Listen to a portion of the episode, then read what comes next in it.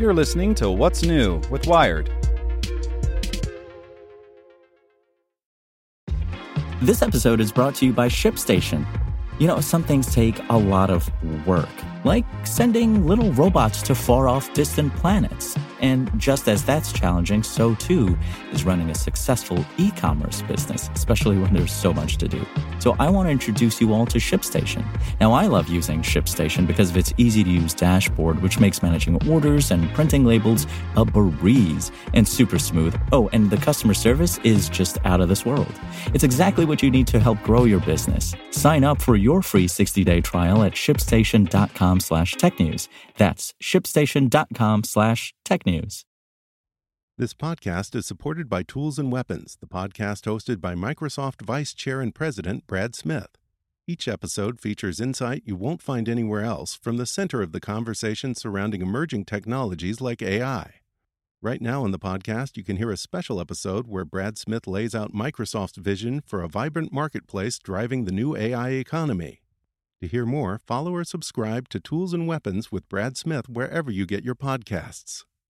It's today's most interesting thing in tech from Nicholas Thompson, editor in chief of Wired. It's Tuesday, August 6th, and there's a lot of dark and distressing news in the world of tech today.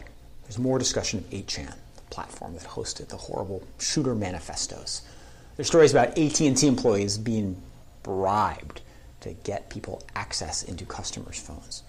Upsetting stuff. But the thing I want to talk about is actually a weird space story involving tardigrades, tiny microscopic animals that look like little bears and that can survive almost anywhere on Earth. So, what happened? Why are we talking about tardigrades? Why is that a big story today? Well, so an Israeli company decided they wanted to have the first mission, the first private mission to land on the moon. If you're going to go up to the moon and you're going to put something there, what should you put there? Well, how about a library? A library that shows all the magical things that human created during our brief time on Earth. If we are wiped away and some future species goes to the moon, what should we leave them? And so, it's a pretty interesting concept. First of all, there's the question of how do you store information?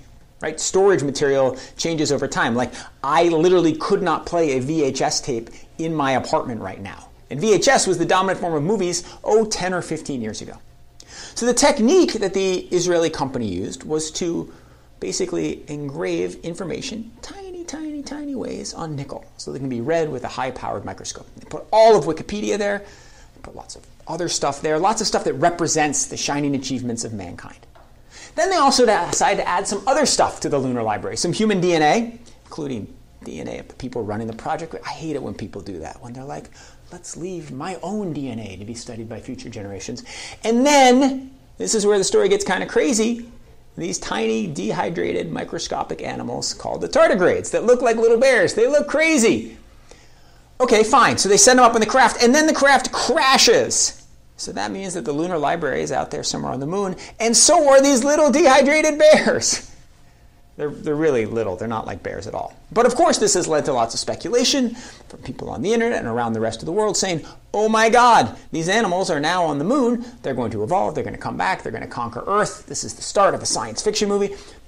None of that is true, or I guess none of that is likely. it is a really bad idea to put any kind of animals on the moon. But again, these are dehydrated, so someone will have to rehydrate them. But it is probably the most interesting thing in tech. The question who gets to decide what we put on other planets? Is it just whoever gets there first? And what if their idea is really bad? And what if it goes wrong with a crash? Anyway, are tardigrades out there. They'll probably not do anything, but so we are. All right, that's the most interesting thing in tech. I'll see you tomorrow. Get more great stories from Wired in our daily newsletter. Sign up at wired.com/daily. Want to learn how you can make smarter decisions with your money? Well, I've got the podcast for you. I'm Sean Pyles, and I host NerdWallet's Smart Money Podcast. Our show features our team of nerds, personal finance experts in credit cards, banking, investing, and more and they'll help you make the most of your money while cutting through the clutter and misinformation in today's world of personal finance. You'll get clarity on strategies to help you build your wealth, invest wisely, shop for financial products, and plan for major life events. Listen to NerdWallet's Smart Money Podcast wherever you get your podcasts.